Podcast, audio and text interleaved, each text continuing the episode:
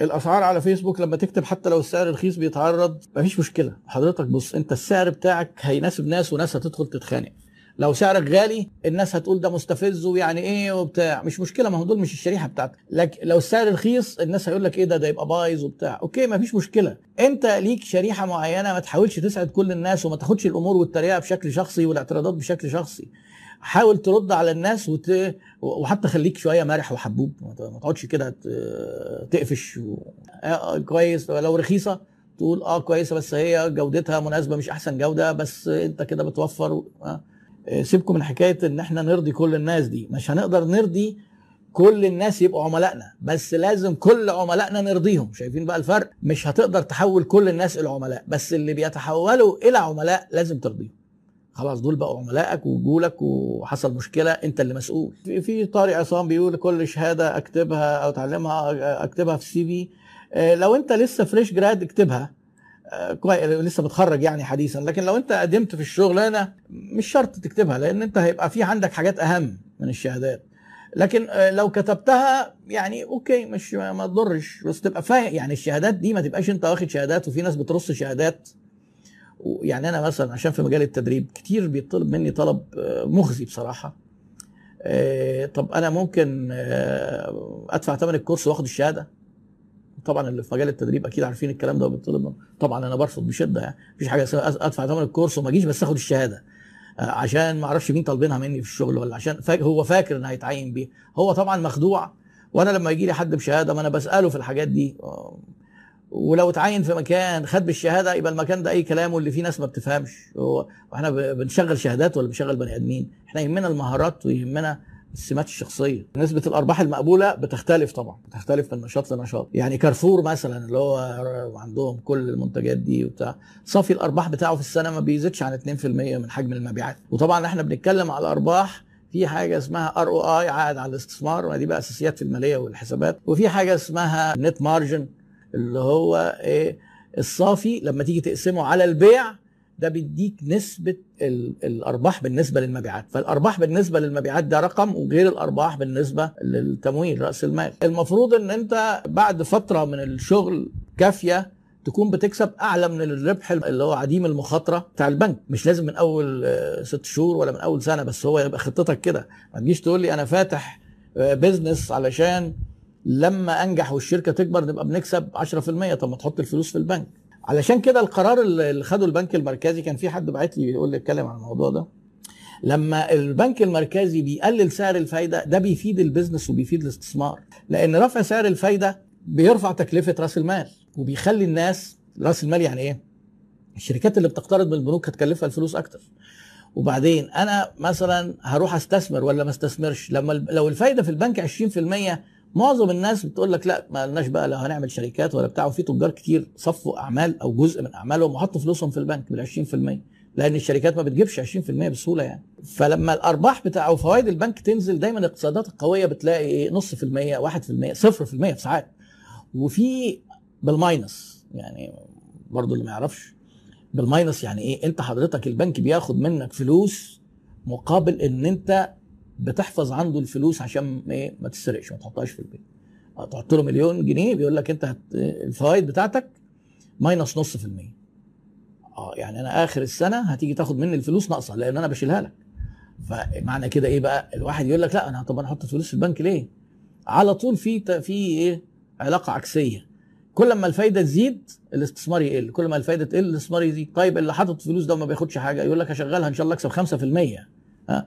طيب لما بيشغلها بينتج بيشغل ناس وبيدفع ضرائب وبيصدر وبيجيب عملة صعبة. طب أمال ليه الحكومات بترفع الفايدة؟ آه لما العملة المحلية بتبقى ضعيفة ومفيش طلب عليها الطلب عليها بيجي من التصدير. آه، بيجي لك دولار فأنت بتروح آه، تبيع الدولار وتشتري جنيه فأنت كده بتطلب جنيه. بيرفعوا سعر الفايدة على أمل إن الناس يفكوا العملة الأجنبية ويحولوها لعملة محلية ويحطوها طبعا في ال 20% بتيجي تحسبها في الآخر إنك ممكن أحيانا بتلاقي لو كان الدولار مع الأرباح دي كان برضو ممكن آه تبقى فالفترة اللي فاتت نزل الدولار ونزل سعر الفايدة. آه، أنا بتكلم عن الجانب الاقتصادي منها وطبعا الاقتصاد والسياسة واجهين له عملة واحدة وإحنا قلنا مش هنتكلم في السياسة مالناش دعوة بيها. آه, آه الأخ أحمد سلام. يا ريت شرح ال business model وأحدث النظريات في هذا الموضوع. لا هو الموضوع يعني أبسط من إن هو يكون فيه نظريات. هو آه، الأول ال business model ده هو عبارة عن إيه؟ ال business model هي وصف واضح تفصيلي جدا لل business هيكسب فلوس إزاي وهيبقى ميزته إيه عن اللي موجودين والشركات الموجودة اللي إحنا قلنا ال value وبالتفصيل. يعني عشان مثلا آه، أديك مثال يعني. لو أنت جيت حضرتك قلت لي أنا مثلا عايز افتح مطعم. ناس كتير بيبعتوا يقول لك أنا عايز افتح مطعم إيه رأيك؟ ما ده مش business model ده انت لازم تقول لي بالتفصيل وبعدين أجي أقول لك بقى إيه تدرس إيه عشان نعرف نجاوب على السؤال ده. مطعم ده مش business model لأن بقى مطعم ده يعني ديليفري ولا dine in ولا هتعمل حاجات كده الناس تدخل بقى تاكل بقى في اطباق صيني وأكل كده وإضاءات اللي هي المطاعم الغالية دي. ولا fast food وهيجيبوا لك الحاجات في بلاستيك وورق زي ماك fast food وهل هتشتغل أكل إيه بقى؟ شرقي oriental ولا فول وطعمية؟ ما هو ده مطعم. ولا هتشتغل آه، بيتزا ولا وبعدين هيبقى ديليفري ولا الناس هتدخل dine in عندك ولا car service وبعدين هتشتغل مع شريحة شعبي ولا نص نص ولا عالية؟ لما تيجي تقول لي مثلا أنا عايز أشتغل برجر واشتغل ديليفري بس وهتكلم مثلا مع أحياء شعبية مثلا يعني كده قربنا نبقى business model أهو. هسألك بقى سؤال فارق إيه أنت في في المكان ده برجر تاني؟ فارق أنت عنهم إيه؟ اللي هي ال unique value proposition لو عايزين تبسطوا ال business model إيه أنا بعتبر إن هو إيه بيبقى فيه ثلاث أعمدة كده نبني عليهم.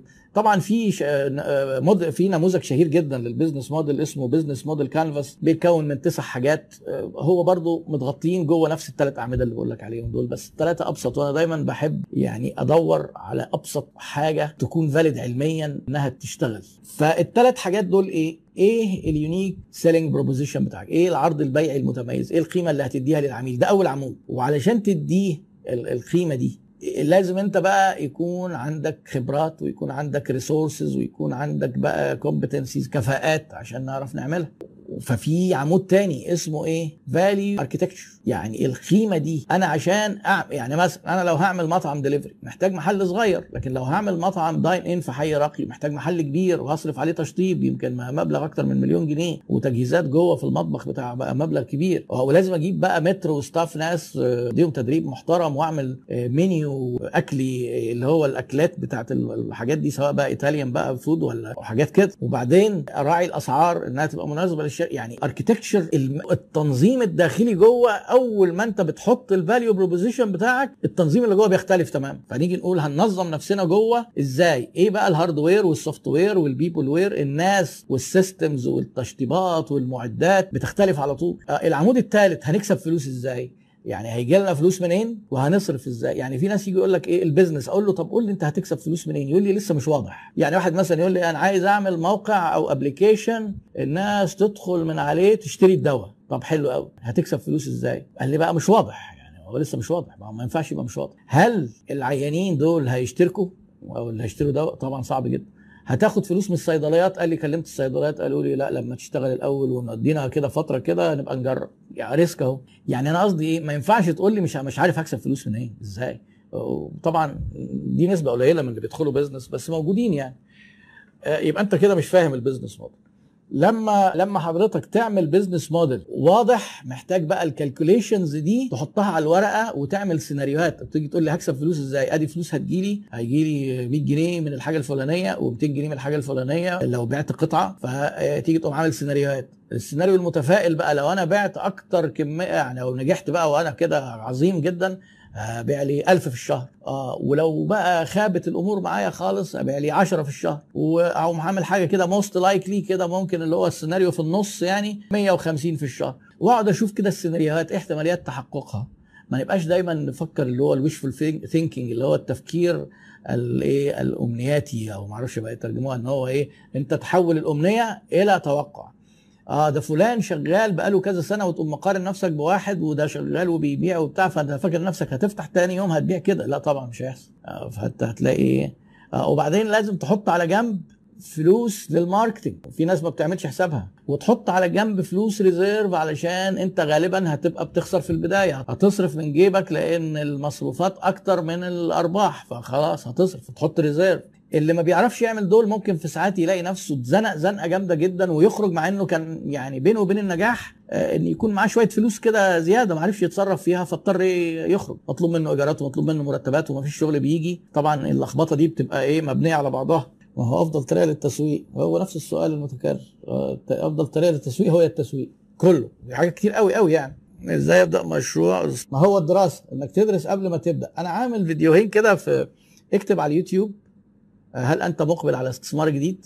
هتلاقي في فيديو جزء أول وجزء تاني هيجاوب على الأسئلة ده. في شرح مبسط كده لل business model وشرح السيناريوهات وحاجة اسمها تكلفة الدخول. بتعمل حسابك وأنت في البداية. لو الأمور فشلت هتخرج هتخسر كام؟ حاجة اسمها تكلفة الخروج.